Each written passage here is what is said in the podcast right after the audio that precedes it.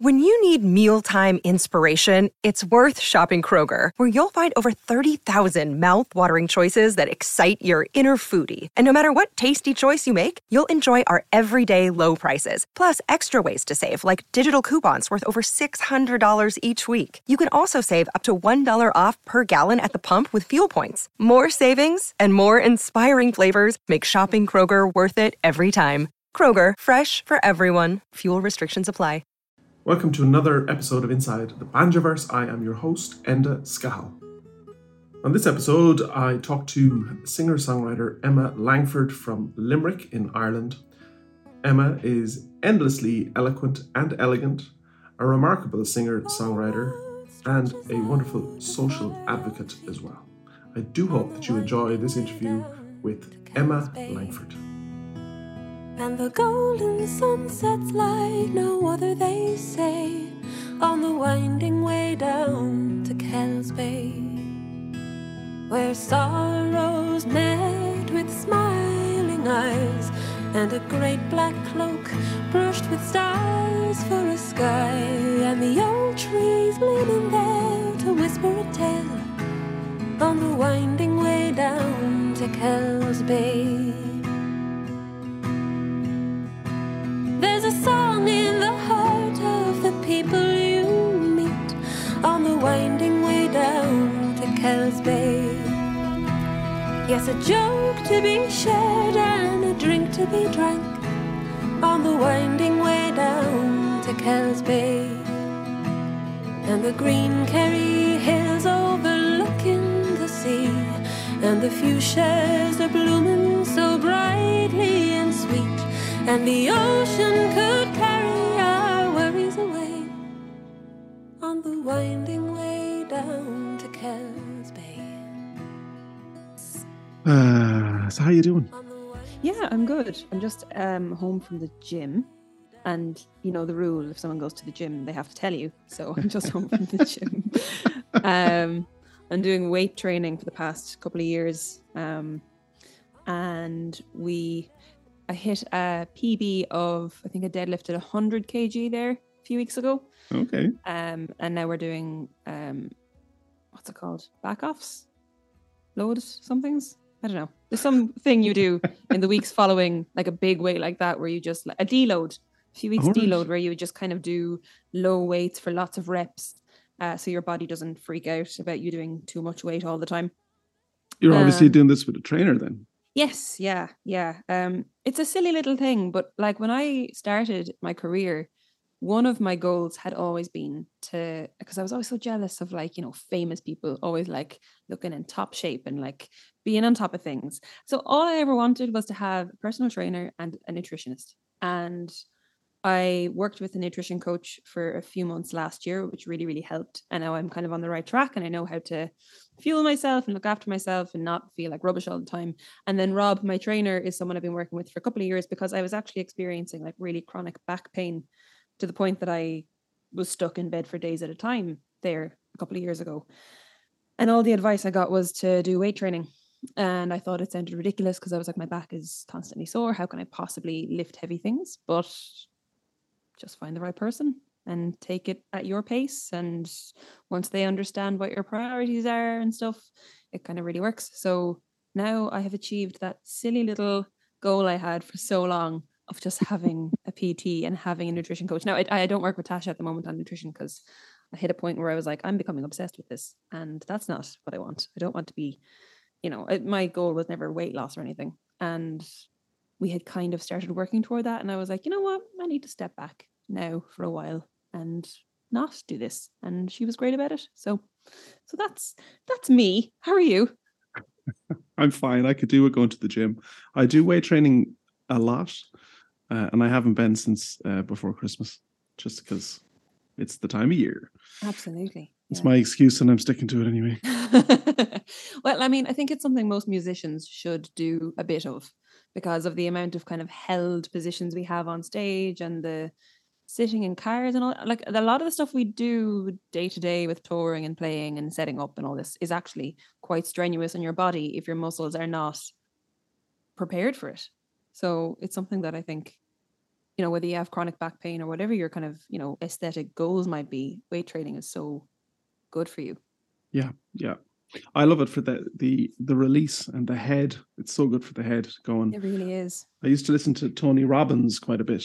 Oh yeah. Um, but what take them or leave them, But he used to say, you know, if you if you're in if you're in a funk, Mm. just go and lift something heavy, and you'll feel you'll feel better afterwards. And Oh, I always found that worked. Yeah, Yeah, it's like therapy. Like twice a week, I go into this room and all I have to think about is lifting this thing up and putting it back down. And now, granted, myself and my trainer were both kind of nerds.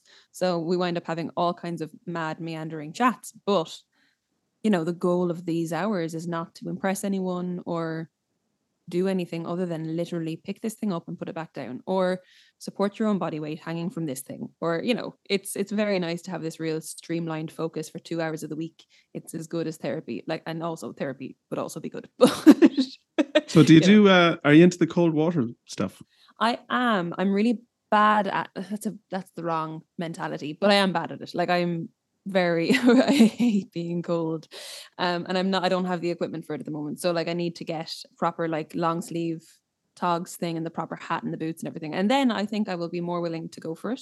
It's just it gets into my bones and then i really struggle to warm up after it and i'm always a little bit afraid that it'll make me sick and then that affects up my week for work as well so yeah i love it anyway i think it's great um yeah, I, I did. it- I did. I think it. I did it once.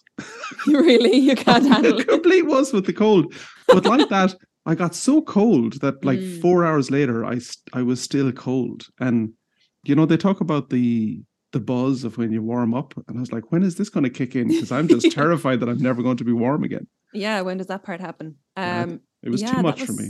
it it- it's every time I do it, that is kind of my experience that it takes a while to warm up. So I've now uh, got a dry robe. I'm a dry robe person, which um, any listeners uh, to your to your podcast or viewers of your podcast who have an issue with dry robe people, I'm sorry, but it's really cozy.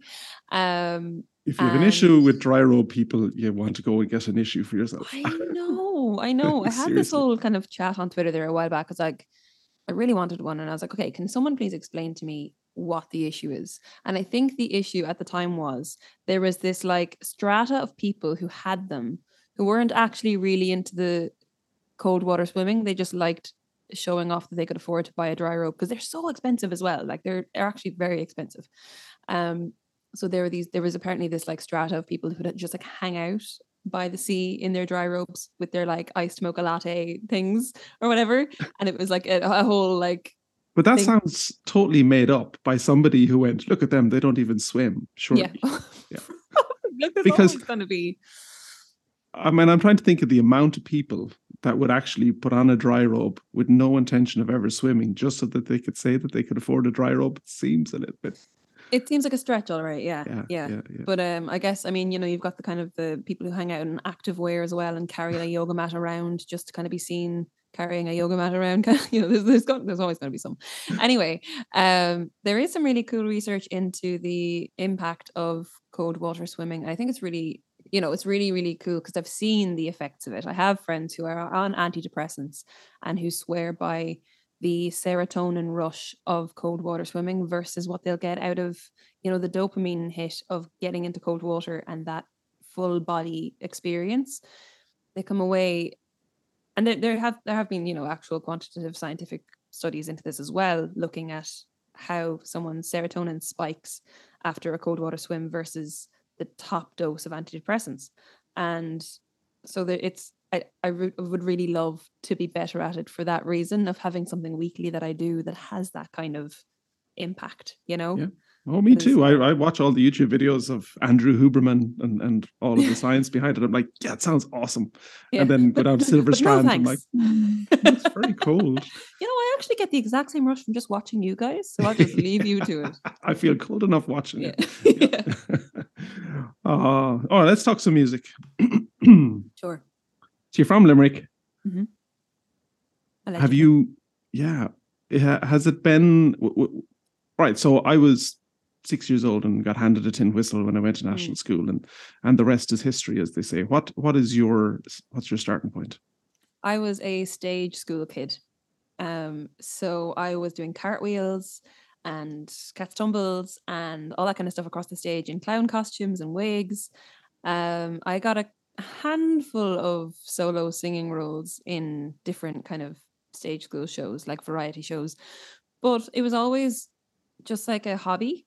Um, also, I was I was quite hyperactive as a child. You know, um, now as an adult, I've learned that it's entirely likely I have ADHD. Um, but uh, at the time, as a kid, I was just a chatterbox and a handful. And so my mom put me into every stage school, speech and drama, choirs, everything that she could find because I was never happy. And then I'd get home and was still performing and I would still be putting on costumes and stuff. Um, so that was kind of my start. It wasn't that I was, you know, buzzing to play an instrument or anything. I was writing poetry. I was always writing stories and writing poetry and stuff. And then when I hit my teens, I discovered music uh, in a slightly more meaningful way, I suppose, as opposed to a way to just get the energy out of me. Um, but it was kind of a tricky path because when I was about 12, I started to develop vocal nodules. So I lost my voice for a long time and I wasn't allowed to sing. In every choir, I had to mime. I dropped out of stage school. I just like kind of gave up on performing Sorry. in music. I'm trying to picture going to choir and miming. Yeah, I know. I had some very, very patient uh, choral directors. So, two women in Limerick who anyone from Limerick will probably know if they work in music at all are Maura Kiri Scanlon and uh, Orla Colgan. And Orla Colgan was my choral director in school, and Maura was the Limerick Youth Choir director. Two outstanding women who were, they just knew how much I wanted to spend time with other singers and kids my age. And, you know, I guess they could see in me the kind of the, the urge to sing. But they, they, when I explained to them what was happening, they were so accommodating and they allowed me to kind of um, sing the bare minimum or just mime in parts. And uh, I remember at one point then in the school choir, as my voice was kind of coming back, I had like a really good range because I had gone through all of this vocal therapy and vocal retraining with Moira. So then I got back to the school choir and started singing again, and my range was like insane from this vast amount of vocal rest and retraining, which was really really cool. Um, so yeah, I was I was about I guess 17 thereabouts when I I was you know throughout school I was listening to Avril Lavigne and Evanescence and uh, all of these real kind of punk emo bands. Um, anything with a bit of drama to it, I guess, was always what drew me in. Um, so all that punk emo stuff always had that, and I loved it, and it allowed me to be angsty as well. So that was great. And then, uh, yeah, toward the end of school, I started writing my own music, and it kind of went from there. My mom handed me my first guitar, and I wouldn't, I refused to play it. Like I wouldn't touch it. It was because she played guitar when she was growing up, and I was like, I'm no, it's not cool because my mom does it. Um, and then eventually, I think it was junior cert.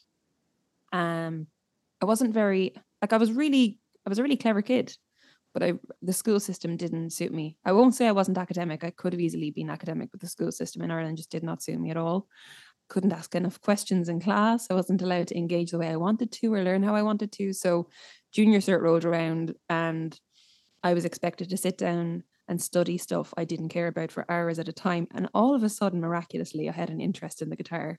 So I went back to my mom and, and I knew she would be all about this because it was her thing. So I was like, Mom, I just really want to like learn a few chords on the guitar. I want to pl- learn to play this song, this song. And she was just thrilled until she twigged exactly what I was doing. And at that point, it was too late. So that was kind of, I guess, the beginning of the end for me in a way. So, do you feel you missed out in any sense academically? Would would a different road have opened up had you, you know, been able to pursue different subjects in a different way? Because Yeah, I'm quite very familiar with what you're talking about. Yeah. Yeah, yeah. So I I recently had um the reason I I'm, I know that ADHD is a likelihood for me is uh, I recently got an autism diagnosis, and I don't like to call it a diagnosis. It feels very reductive and negative. An identification, and um, it opened up a lot of things for me, and it reframed a lot of my experiences growing up. So I really loved in school. I loved science. Like growing up, I loved science. I loved history. I really, really loved understanding how the world worked, and it's possibly part of why I was drawn to writing songs as well, is because when I'm writing, it's my processing kind of it's it's how I see the world, and thankfully, it's through a creative lens. Um, I'd have loved to have been able and to have been enabled to really pursue like physics or anything scientific in school. But you know, nobody has the time for the one kid who has a million questions, um, or who doesn't feel like the book communicated something clearly enough, or who isn't willing to just regurgitate what's in the book. Um, and also, I was learning through Irish, so I was in an all Irish speaking school, and there was that additional layer of complication for the teachers, for us. Um, in history, we would sit there in class all day, every day, just transcribing our book into a copybook in Irish. The teacher would have it all translated, and we just that was our. We never had conversations or discussions in junior cert about, you know, what actually happened or what was interesting about it. It was just right. Let's regurgitate this now. Um, so yeah, I think had things been different in the way they were taught, I might have wound up in a different area or a different path. Um, I'm slow to regret that because I am where I am because of it. Uh, but I always feel bad for that kid that felt useless because of the way things were. Hmm. That's fascinating, and I have some experience of that as well. Not the not the Mm. Irish, but uh, yeah, it's a funny old school system that it, it very much fits the middle sixty percent, and yeah, then the, the outliers on on both ends.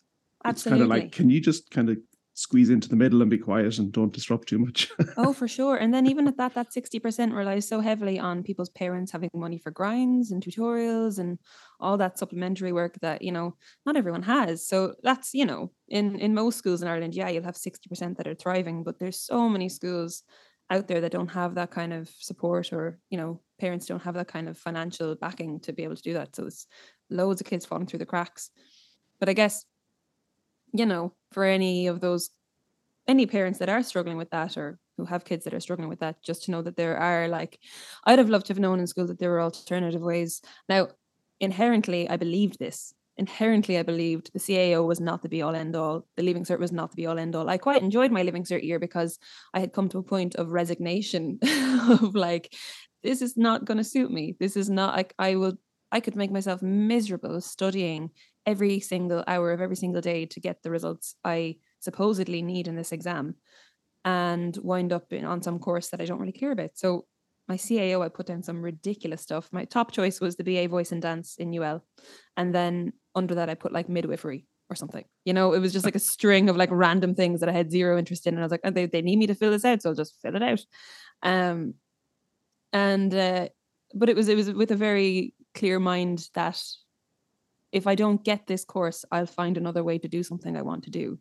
I'm not going to accept any of these other courses. So, you know, there's the school system is rubbish and it should really be about education and about making education exciting. Um, I think it's something maybe you had this growing up as well. Whenever I would find something boring or found, you know, learning about something not very engaging, default response was like, well, life isn't meant to be exciting. Life isn't meant to be fun. That was always the response, you know? And I remember being really confused by that because why not? Like, why can't things be made exciting and fun if that's what someone needs to engage and connect and participate? Mm. Um, you know, obviously, yeah, agreed. Not everything is always going to be exciting and fun, but why not find it where you can? So, yeah, yeah, you'd always wonder kind of what would have happened otherwise, but life is what it is. what was your poetry like when you were when you were a kid? What- Oh, what, was it about? Um, Was it all unicorns and rainbows? No, God, no. I had a really macabre, dark sense of humor. I was very into Terry Pratchett and Roald Dahl and Quentin Blake, and who's an illustrator, but his illustrations kind of drew me in. Um, so there was a competition at Eason in Limerick uh, to win a, like a big collection of Roald Dahl books. Uh, it was a poetry competition, and I entered it in the style of Roald Dahl. So I wrote this really uh, weird, long poem about basically um, a little girl needing to go to the toilet, but there's a monster in the toilet, and so she can't go in there. And it turns out that the monster was just her sister wearing a face mask and cucumbers on her eyes and a towel on her head, kind of thing. But she gets this, she gets spooked by it, and it's this whole thing, this big long saga about that kind of thing. Um, so it was mostly that, that kind of stuff. Um, a lot of I was, uh, yeah, I had quite a kind of a gruesome, dark sense of humor as a kid. So um, very rarely unicorns and ponies and things. As I got a little bit older, I would have tried to kind of copy the pop sort of style of songwriting and written sort of songs about going out dancing and stuff when I when I was like 10 you know and had no idea what any of it meant. Um because I had an older sister who would have been she had a band all friends and they would have come to the house and like practice their songs together and stuff. So I've been learning from them and then Spice Girls would have been kind of around and I'm just sort of absorbing all of that. But yeah no my my childhood poetry was yeah not not what you'd expect from a, a So, what, was it a musical or creative house then? You said your mom played guitar. Yeah, my parents are both so they both studied science in college. They both studied science in uh, UCC. That's where they met. And uh, but they were they're both artists. My dad's a cartoonist, and my mom would be more into kind of like landscapes and portraits and stuff. So they own a family business where they do like murals and window painting and Santa's cabins and kids' bedrooms, that kind of thing. So that was always in the house. Then they always had like all kinds of music playing, um, like a random mix of ABBA and Elvis and Enya and that kind of thing. Um, and then musical theater stuff. And my older sister is an actress. Uh, so it was a creative house, definitely. Like random, eclectic. I like to say I grew up with soft people in a world full of hard edges. Like we're all we all mind each other and we're all very close. Um so it was funny when I did wind up exploring autism because a lot of things resonated and it made sense when those things did resonate about why I didn't pick up on them sooner because there was never a feeling of being odd at home. We were all equally eccentric and creative and soft and kind of just a little bit left of center. So, yeah. That's a that's a, a beautiful turn of phrase. Soft people in a world of hard edges. That'd be a good uh, album title. You can have Yeah. it. It's your phrase. so, uh, college then? Did you did you do the UL course that you applied for? In the end, I did actually. After school, I took a year out and I went away working as one of those people you meet on the street who stop you and ask you to raise funds for charity. One of those people. What are they call called? Chuggers, Chuggers? Yeah, charity muggers. Yeah. uh, I was one of those for about six months after school. Um, and I thought I was changing the world. You know, I really thought I was doing the best thing possible. Um, but it was it was a real learning experience actually, and it taught me a lot ahead of like going into a career in music. It taught me a lot about people, about humanity, um, about how cruel people can be when you know you haven't when you haven't provoked empathy in them. So you know you try and stop someone in Galway, and they might be a perfectly nice person, but they see you as a scourge. Um, the same way some people see panhandlers and people on the street begging or whatever, you know, there's a real disdain toward anyone asking for something on the street. So, um, yeah, I'd get a lot of really nasty remarks about my appearance and about my behavior and about what I was doing from people who didn't know me, um, all over the country. So I worked in different cities every two weeks, and I was a team leader, and I had a you know, every few weeks a new person would come and join and I'd have to train them up and we'd go out in the street from seven o'clock in the morning until maybe 11 o'clock at night with a couple of breaks here and there. Um, it was wild. It was crazy. Uh, we were at one point, one of my managers advised us to go into the shop on Shop Street. I can't remember what it's called. McCambridge's maybe it's called, I think. Um, And they're like, go in there now, get a double espresso, put three sugars into it, throw that back, and then get out in the street. And I was like 18, 19.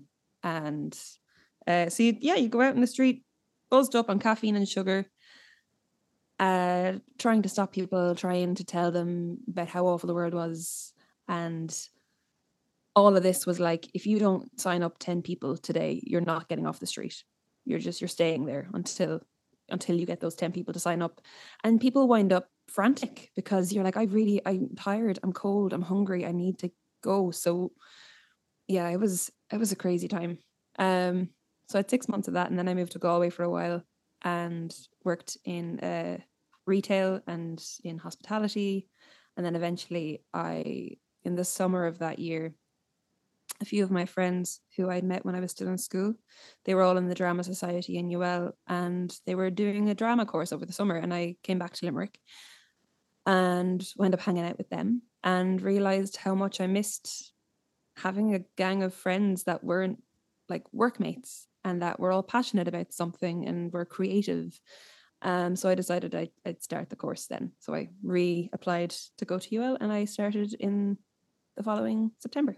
So that was yeah, that was the start of four years of more madness, but it was good. It was really good. Mm, that sounds like um, anything would have been uh, enjoyable and easy after 12 hours in the streets of Galway trying to yeah it was kind of strange going into a group of people who were just fresh out of school and enthusiastic about humanity and life and stuff. And i'm coming in slightly world weary and haggard.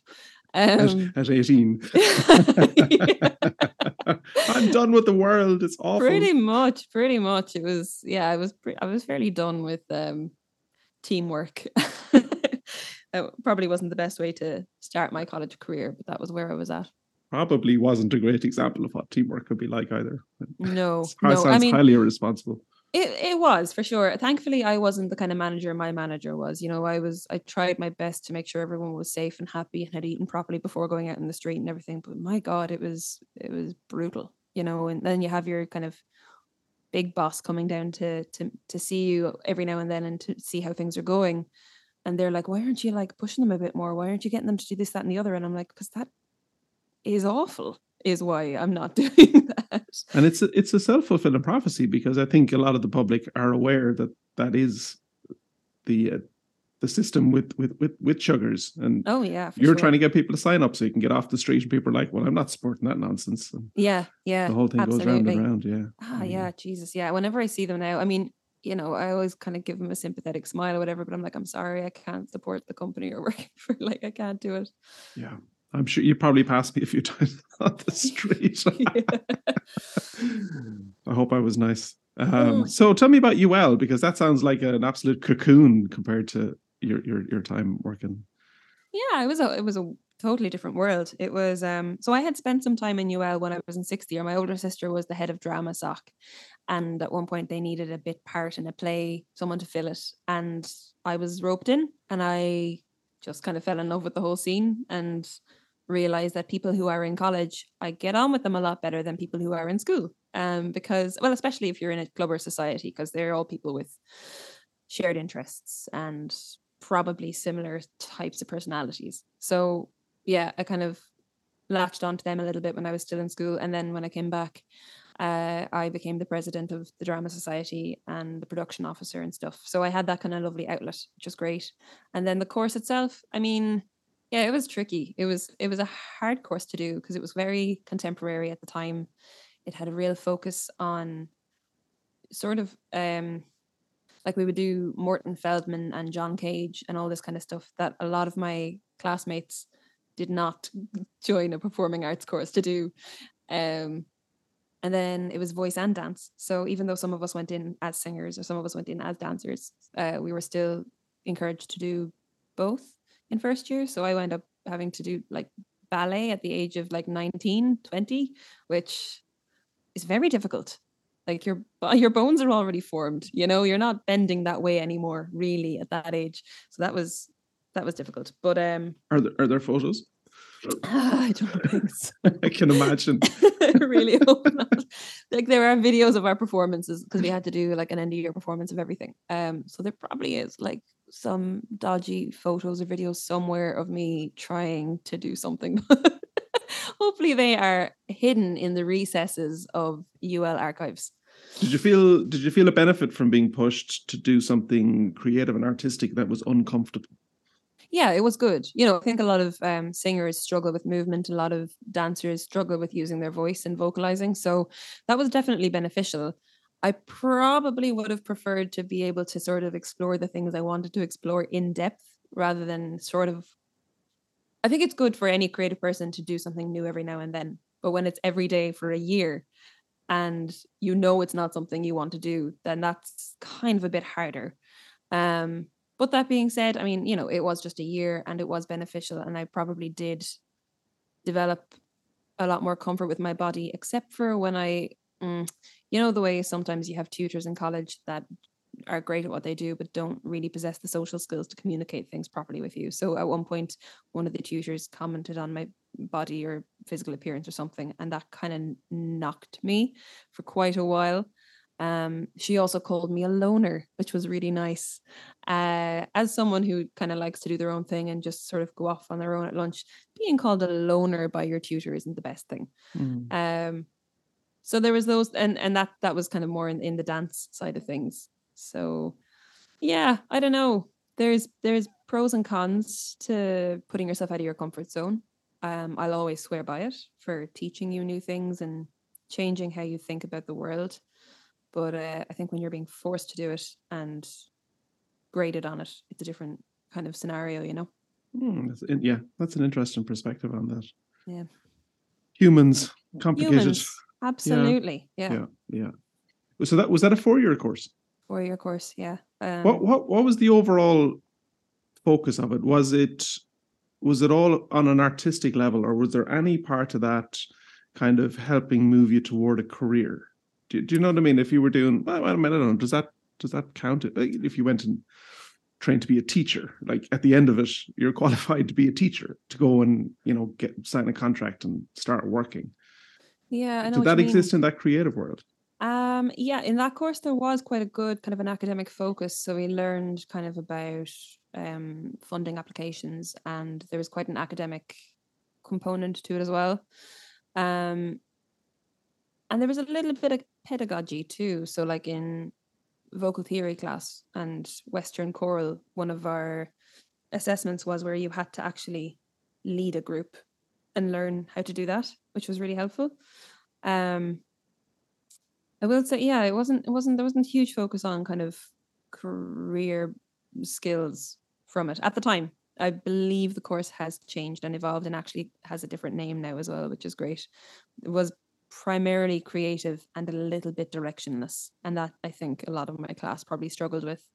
Um, so most people now aren't working in creative area. Well, they are working in creative areas, but not working in kind of singing or dancing, which is what the course was about. I guess maybe the hope was that it would sort of produce, yeah, stars, musicians, dancers, kind of thing. A lot of people are now teaching or working in various other fields, um, um, which is valid and great as well. I just don't know if it was everyone's intention or goal when they went into the course. Mm. What was your intention and goal? I don't know if I had one. I didn't think I was ever going to be a touring singer songwriter. Like that that wasn't a burning desire in me. I wanted to explore music and I wanted to see what direction it could take me and um, I thought I might be an event manager or a festival coordinator. I loved bringing things together and um, I became the booker for the on-campus bar scholars at a certain point. Um, so I was like a musician in residence there, as well as booking acts to come in. So I learned how to set up the sound system and how to EQ and um, how to promote the gigs, all that kind of thing, which was great. Um, so I thought that was maybe what I wanted to do.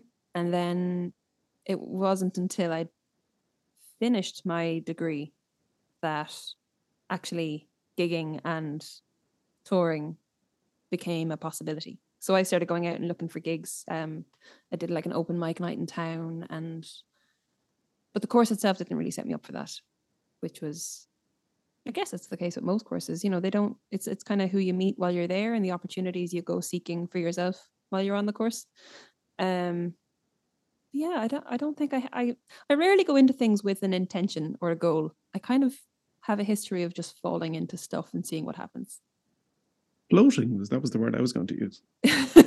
One of my friends refers to it as baby ducking. So, like, you know, the way baby ducks just follow the next baby duck. Okay. Kind of. I was like, I'm ducking babies. I was like, where's this going? get a basin, get a baby, duck the baby in the baby. Yeah. Yeah, who's throwing babies at you that you have to duck? that sounds like a fun game. Oh, God. What an image. Oh, so how long ago is that? Like between you finished college and now? What? How many? What? What kind of years are we talking about? Oh, you're making me feel very old now. Um, Hello, uh, you're. I don't think you were born when I went to college. Come on, we can do the age thing. Uh, when was it? I graduated from that course when I was it was uh 2013, I guess. I graduated. Um took another couple of years off and went and had a look at what it was I wanted to do, did the kind of touring thing, released an EP, set up the Limerick Lady, which is my kind of it, it started as a movement and now it's a podcast. So it was originally a movement because I was realizing in 2016 what a horrible disparity there was in gender in the industry. So I wanted to kind of platform that. In the And music then- industry. In the music industry, yeah. So just looking at like not just in the gigging world, but also in radio, in in various capacities, how you're just you weren't seeing women up front doing things. Um so that's that's kind of where I sort of yeah, 2016 I sort of started pursuing various avenues. So that was I kind of went down both lines. I went like festival booking and curating and and also music at the same time. Um so 2016 and then it was actually uh one of my events that I ran, I booked Niamh Dunne to speak on. I booked a panel talk for International Women's Day um, in 2017, I think it was. Niamh came and she talked about her experience of touring solo and trying to promote her work and the shows she did that didn't get crowds and all this, like, you know, really vulnerable, open, beautiful stuff. Um, and so after that, we kind of stayed in touch and we talked over and back quite a bit. And then an opportunity came up to tour in Germany. And she got in touch with me about it because she just felt, you know, I was the right fit and she liked my work ethic and she thought I would do well. So uh, I got booked for this tour, uh, the Irish Folk Festival tour that was going to happen in 28, 20, the end of 2017 was going to happen. And um, so I said yes to it. And then the next thing I had to produce an album, which I didn't know was going to be a thing. Uh, I didn't have any intention of producing an album, but I went along to sign the contract for this tour. And uh, the booker was like, So you'll have an album ready for the tour? I was like, Are you, are you asking? Are you telling me? What's happening here? So uh, yeah, I wound up producing my first album completely by accident because I got booked for this tour in the course of those couple of years where I did the Limerick Lady, released a crowdfunded EP, started running all the Limerick Lady events, was touring the EP, and then um, began a master's in community music at UL as well. And while I was finishing my thesis, uh, got this German tour and had to release an album. So it was a fairly hectic couple of years. Where did the folk music come from? That's a really good question. This is the first Yeah. time you've mentioned folk music. Before this, it's uh, you know a whole bunch of stuff and musical theater and dance and acting and and suddenly Yeah, and I suddenly mean, folk. I guess you know I was sort of exposed to it quite a bit, um, just from growing up in Ireland. Um, my mom was really, really into Declan O'Rourke, so I'd have listened to him a ton growing up.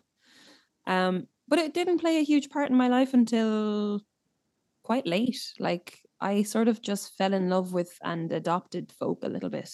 So I'm not in the truest sense a folk musician. Um, I incorporate folk nuance and the folk idiom into the work I create. But I mean, and my voice is what it is. You know, I, I don't think I've ever. I do I do a bit of everything. I do a bit of musical theater. I do classical singing. I've done Latin American singing. I've done random postmodern weird stuff. But folk, my voice is my voice, and it is most often described as folk.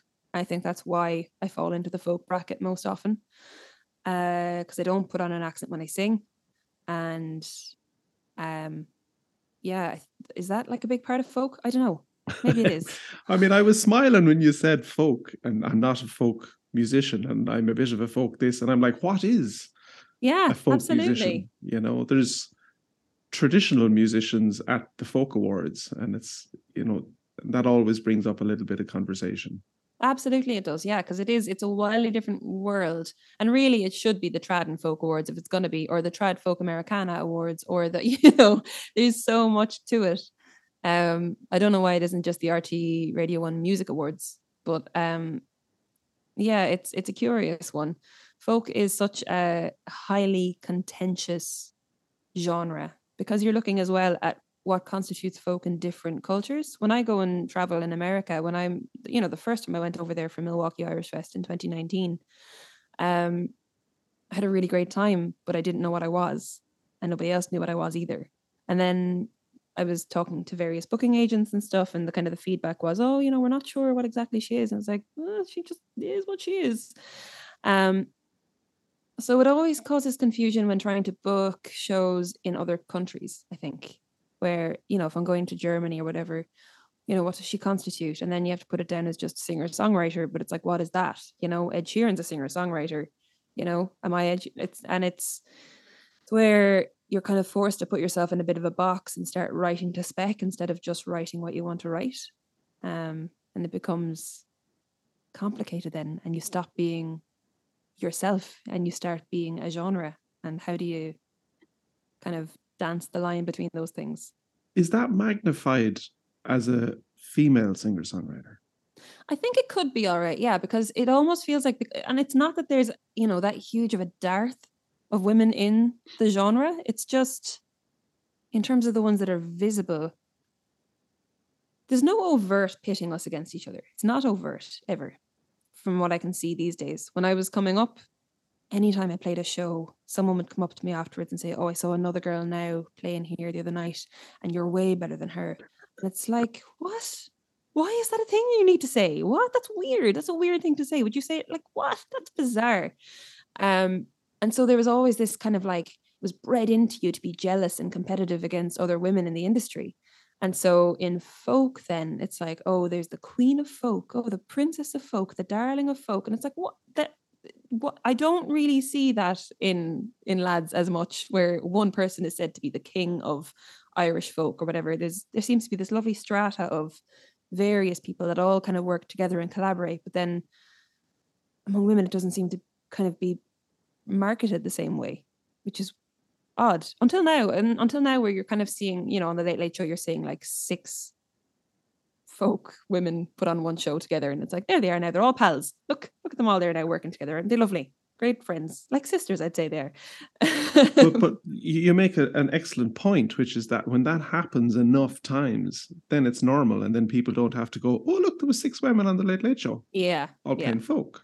Yeah. yeah yeah so it's it's a it's an ongoing conversation and it's an ongoing I know people get exhausted when this conversation comes up. I get exhausted. None of us want to still talk about the gender imbalance. It's not some we don't have fun talking about it. Like it just it either makes us angry or tired.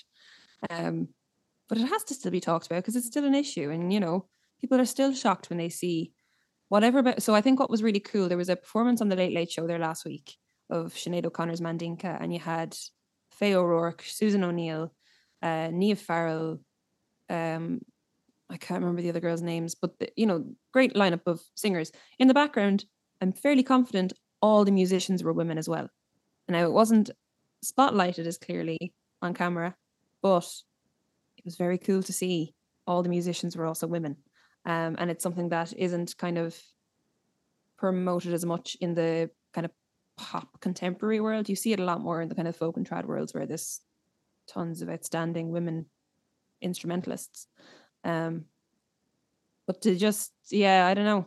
It's it is becoming more normal, but there's mm. always going to be some fecker who's like, ah, Jesus, more women now singing. Jeez, we really need this now. yeah, it is a case of it becoming normal. Um, yeah. So, how did that German tour go? Did you enjoy it? I did. It was a bit of a baptism of fire.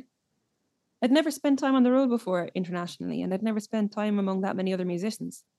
Um, so it was fascinating. And I actually, I, during that tour, I learned so much um, professionally and musically about how you kind of keep the peace on the road for hours at a time and how you connect with other people again, I hadn't experienced anything like it before. So the bonds you make with people. Um, I also I was working with uh, so on the same tour, Socks in the Frying Pan were were there, and so Aodán Coyne taught me to play DADGAD tuning on the guitar, and that uh, influenced my second album heavily. So most of the songs I wrote in the weeks following that tour were in open tuning and I got a really good kind of a lot of exposure to trad music over the course of those couple of weeks. So um, came away with kind of my, my brain felt a bit broken um, and rebuilt, which was really cool.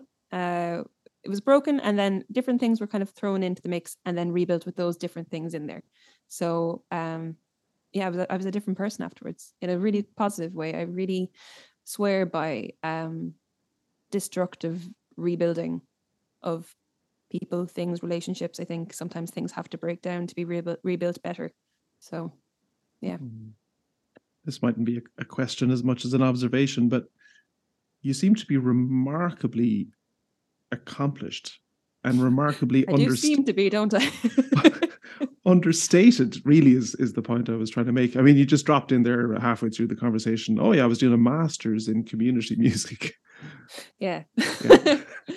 yeah I, i'm you know it's part of probably part of the adhd is that i need to have a million things going on at a time and able to, to be able to do any one thing at a time. Uh so i've gotten better lately at focusing on one thing at a time but for for quite a large tract of my life it was important to me to have and it was annoying actually because it meant that i got this reputation as being like the busiest woman in music and i don't think that's a healthy reputation to have. Like i don't believe in hustle culture. I don't believe in being busy all the time but i really pri- prided myself on this kind of good girl behavior of always having something going on and always outwardly thriving and juggling a million things and somehow staying sane which i wasn't realistically you know i was very much a veneer. Um but yeah i got this this reputation as being the busiest woman in folk. Um and i wasn't firstly i wasn't you know there were lots of other people doing a million things as well quietly um but because i'm quite a vocal person and talk about everything all the time people following me were like oh my god you're so busy um so yeah i i have wound up being quite i guess accomplished and having a lot of stuff under my belt and that but you know i don't think it's the end of the world if you don't. Um it's it's quite cool when people have one thing that they've really really focused on and gotten really really good at. Uh, and i'm always very jealous of those people. It's the people as well who grew up learning an instrument or um always knew what they wanted to be or do and that's all they did that's i just think that's the coolest thing in the world Hmm. So you clearly you clearly feel deeply about a lot of things, and I think that comes out in a lot of the advocacy work that you do. yeah Is there a burden to that? And I I, I ask that having spoken to others that have become voices for certain movements, and and they talk about how you know it is obviously fulfilling and it's important, but it can be exhausting and almost too much at times. Yeah, I've had to be really careful in the past couple of years of what I say yes to. So I can't remember who it was I was listening to who recommended that you choose two causes, three causes a year that you stick to and you support. And it allows you to kind of lose a little bit of the guilt of saying no to things because you made a decision at the start of the year. These are my causes. These are the things that I you know, I'm really going to give everything to. And if I take on too many things, I can't give everything to these three things. So that was a good lesson to learn because I was saying yes to everything for a while. Um, the, the burden comes when someone someone might come to you asking you to do the smallest simplest thing and it's just can you make a video for this thing can you promote this thing can you share this thing and it's not as if it's a massive thing to do it's not a huge favor to ask of someone, but when you have 20 people all asking you to do it, is when it becomes difficult because who do you say yes to and who do you say no to? And how do you justify saying no when you do say no? Because there's no actual real reason why you can't do this thing. It's just, well, I mean, I'm sorry, but you know, I, I'd love to, but it's just, you know, these other 10 people have also asked me to do it. And they're like, well, why don't you do that too then? It's like, because I also need to eat and go for a walk and have a bit of headspace and I, i'd like to read a book actually and then i need to write this thing and i've got a, commission i have to do and it winds up becoming really heavy because you want to give everything to everyone else especially when you're as lucky as we are to be doing what we do like it's it's a phenomenal career to be in and it's an incredible industry to be in and we're we really are very lucky to have the platform we have and so i've always wanted to give back and to platform others because I I do feel that lucky. I feel really privileged. Um, but yeah, it becomes it becomes very heavy after a point. Having it's not it's not that doing the things is difficult. It's not that doing the things is heavy. It's the constant uh, asking the constant feeling of eyes on you, like, oh, could you please, could you please, could you please? And it's like, oh, I really want to. like, Would you be okay if you didn't have a cause? Would you be okay if you didn't have a cause? I don't think so. Um, I mean, obviously, you know, I'd I'd love for everything in the world to be great. If everything in the world was great and everything was working and everyone was happy and fed and had homes, I'd be delighted. Um, it's not that I needed to to survive myself. I don't think I'd be myself if I didn't care about the stuff that's going on out there.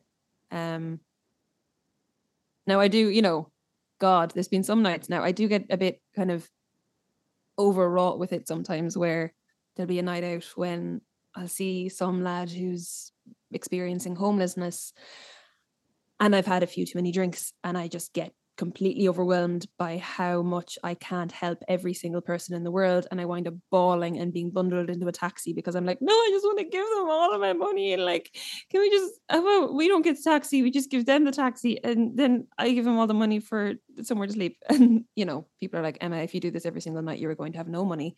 And yeah, it's one of those kind of things. It does become one of those things, or it did for a while. I've learned to sort of temper it a bit, but it, I don't know, you wind up if you temper it, there's the fear that you get kind of numb to stuff as well. And I'd hate that. I'd like to be as open as possible. It just it all becomes a bit overwhelming, you know. I think my favorite phrase that I learned from uh, Anthony de Mello, he was a Jesuit priest and a real rebel. He was thrown out of the Jesuits and excommunicated and all sorts. You know, he was way ahead of his time. Gee, Chris, And- what does it take to be excommunicated from the Jesuits? I think he he talked about all sorts of stuff. He was fantastic and had a wonderful sense of humor. I'm pretty sure he talked about ad- ad- advocacy and being angry about things, and, and somebody asked him about it in, in a talk. It's one of the only talks I think where there was there was some really grainy video, and he said he I can't remember who he quoted, but he said, "Jump into the din of battle, but leave your heart at the lotus feet of the Lord," which was fantastic, and it was the idea of like take action by jump in Yeah. but don't get don't let your emotions get the better of you or t- to get so emotionally involved and it was somebody who who talked who had asked him a question about you know do you not get really angry and upset when you see a homeless person and his of course his thing was well yes and and if i did what would that do to them they're, they're still homeless and hungry and i'm and yeah. i'm angry you know i just Yeah. thought that i that was a very helpful phrase for me Yeah, it's that thing of not making it about you, I suppose, not centering yourself in these things. And like, you know, after you've had a few drinks, ego starts to win quite a bit. But yeah, with any of these things, if, if you allow yourself to get overwrought with emotion and, and stuff uh, in front of someone, all it does is make your emotions their problem. All of a sudden, they have to comfort you. This person who's living on the streets in the cold has nothing to eat. Suddenly, that's somehow a you problem. That's ridiculous. So yeah, it is important. I mean, I you know I get emotional and stuff in in the quiet of my own space. Wouldn't do it in front of someone who's genuinely struggling. Um, but that's that is a really good. Yeah, I mean, anger has a purpose. I think anger is a very very valuable and uh, powerful emotion to experience if it is motivating and if it is something that moves you to to act. Um, but outside of that, you know, any strong emotions like that don't don't actually serve the, the thing that you're angry or emotional about. And so you have to you do have to kind of be careful with that. Again, it's about moderation, you know. If you're tempering yourself all the time, then are you ever feeling anything? And as an artist, how helpful is that? But yeah, it's about finding balance. Hmm. You've spoken a lot about anxiety in your own personal journey with anxiety. Is there a question at the end of that, Enda? How you doing? How are you now? Have you cried lately? Did you get your cold swim in? all right, Tuberty. Is um is that an ongoing uh is it an ongoing journey? I think that's the question. Um, I struggle with it from time to time, but I've I've learned to uh, I think pinpoint it a bit better. Um, I've learned now that actually what I kind of had put down to anxiety is actually part of the autistic experience. So overwhelm and not recognizing social cues, uh, sensory overload, um, struggling with mess, struggling with disorder, all this kind of stuff. Uh, changes in schedule and routine, sudden changes of plan with people, all of that stuff, things that I would have um, previously thought was an anxiety attack or an experience of anxiety, I think is actually just um, part of my the way I'm wired um, as an autistic person. So learning to to kind of frame it as that has helped a lot because I can kind of it's not that I can rationalize it or change how I feel about it, but it means um, what I'm experiencing, this kind of psychosomatic experience, has logic to it. And there is something in what just happened that has triggered this response in me. And I can kind of step back from it a bit more now. Um, I've also learned to make accommodations for myself a lot more. So in 2019, when I went to Milwaukee, I really struggled with anxiety to the point that when I went and did the rock show at the end of the festival, that for anyone listening who hasn't been, you have to go. But secondly, um, the rock show is this massive gathering of musicians on stage, uh, all singing songs and kind of paying tribute to an artist or a genre or something. So 2019, I was on stage with you guys and with Hermitage Green, and we did uh, Cranberries medley. And I had never been in front of a crowd that size before. My in ear monitors weren't working. Um, I didn't fully understand what the structure of the song was going to be. Um, I had had a long day. I was wearing a dress that was sense like the sensory experience of the dress I was in, the shoes I was in was just completely off, and I felt totally uncomfortable in my own skin. And I just broke. I just shut down entirely. I came off stage and geez, the poor lads from Hermitage Green, they were trying to pay me a compliment and be nice to me. I'm pretty sure I snapped at them and just walked away. Like I felt like an absolute prick. Like I just, but I'm looking back now and I recognize what actually happened and what the com- combination of things were that put me into that position. And uh, also, I had been there for the full festival on my own and I didn't really know anyone. I didn't understand how to communicate with people. I didn't understand what the social dynamics were um, or how anything worked. So this year, or last year rather, going back to Milwaukee, I understood the lay of the land and how the hotel worked and how the festival worked and who you needed to talk to and how rehearsals happened and all that kind of thing. And I was much more comfortable in my own skin. And I think that probably was pretty obvious. But, you know, when I talk about 2019, I always talk about how I was experiencing low level anxiety all weekend. And now I know I was just in total sensory overload complete overwhelm and I wasn't making accommodations for myself. This year, I brought Alec over with me on cello. He was with me the whole time. He's someone who thinks very like I do. He understands when I need space and when I need company, and the two of us really helped each other out. And I was able to make that little accommodation for myself, and I budgeted for that. And it was a total game changer. So I think getting that identification as autistic really helped me to to know what I needed to do for myself to be able to survive in this industry. If I had kept going the way I was going without an identification, I'd have wound up on anti-anxiety medication that wouldn't have worked, and I'd have given up. So, yeah, it, it's um some you know, and and to a degree, it is an anxiety experience. It's very similar, but I tried therapy for it, and my counselor told me to try and just be in the moment, which as a neurodivergent person is the worst possible thing you can tell someone. Uh, so learning that was really helpful. That was a remarkable answer. And that whole last piece, if I can say so, having a deep and very personal connection to what you're talking about. Uh, I know that people that would really, really benefit from everything that you said in that last four or five minutes. It's a wonderful explanation of how it all works. Yeah. Yeah. First time I did Milwaukee was 2012. And on the Sunday night after it was all over at one o'clock in the morning, I'm in the fetal position on the floor of the hotel on the phone to my wife. And I couldn't stop shaking because I had yeah. burnt as you described, I had burned through every ounce of anything that I could possibly reserve for myself. Yeah. And and not knowing, you know, that you only have a hundred pennies to spend every day and you gotta keep some for yourself. Oh, this is it. Absolutely. Yeah. Yeah. The, yeah. yeah. I love the use of pennies or the use of spoons. There's different things you can use to describe the amount you have to give to people on a given day or to give to activities. And it's something that I think people look at musicians and people who perform and assume we have boundless pennies. We have we just keep on spending all day long, all night long. It's all fine. Mm. And I remember playing a festival in Ireland a few years ago and kind of saying, you know, it's really noisy and there's a lot of people and I really need, I, I'm really struggling. And another musician saying, you're in the wrong industry. And kind of feeling like it was both quite a, a hurtful moment, but also a really helpful moment because I was at a point where I was able to kind of go, no, I'm not. And we need to stop assuming that all of us as creatives, as performers, as musicians are all fine all the time and can deal with all of this all the time. There's it takes all kinds to make this industry work and to be in this kind of career. And actually, you know, originally artists were the shy, retiring, like people that couldn't cope socially. We we weren't necessarily as reflective, introspective people designed for all the rest of the stuff and all the socializing and the mingling and all of that.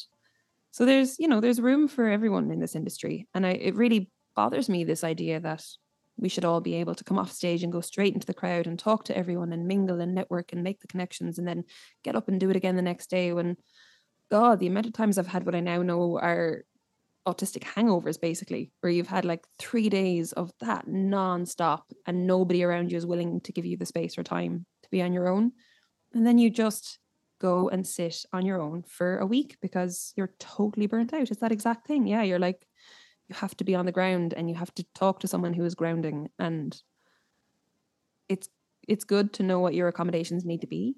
Um it's horrible to have to learn it the hard way like that. Yeah beautiful. What's next for emma langford? Funnily enough i'm going to america. I'm heading to folk alliance uh, at the end of this month for a week folk alliance in kansas city. So i'll be straight into the you know the madness for a full week but i have uh, i have my band with me. So i've got my keys player i've got alec and i've got a drummer over there who's going to work with us. Um so that that'll be fun.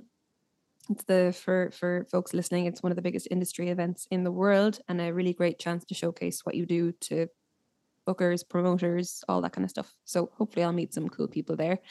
And uh and then i've got I've just a handful of irish gigs i'm kind of keeping it quiet this year in Ireland. That's the plan anyway. A couple of gigs and a couple of festivals. And then Germany for three weeks, April, May, and maybe back to America in wintertime. I've got a couple of inquiries for kind of October, November time for this year. So that's the intention. And sure, look, if I get anything else, it'll all be on my website, I guess. That was my next question. Where can people where can people find you?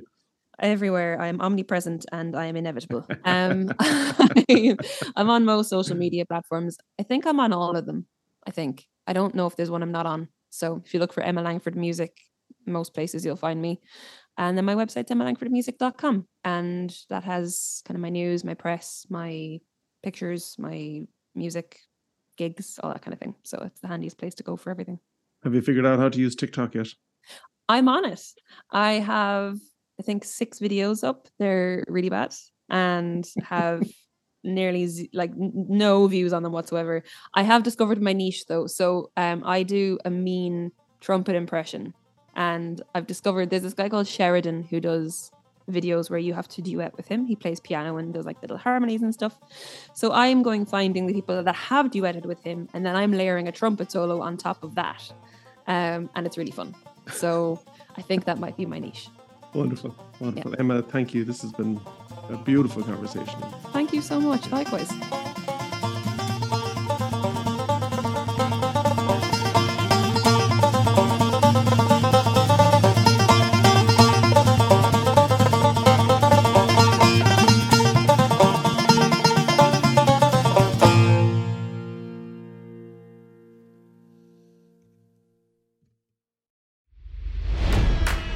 It's NFL draft season, and that means it's time to start thinking about fantasy football.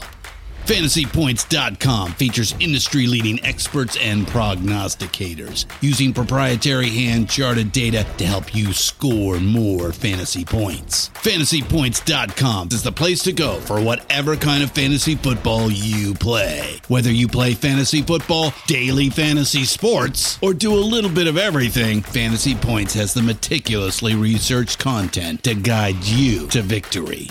And why wait for the fall? Fantasy Points also covers the new spring football league, the UFL.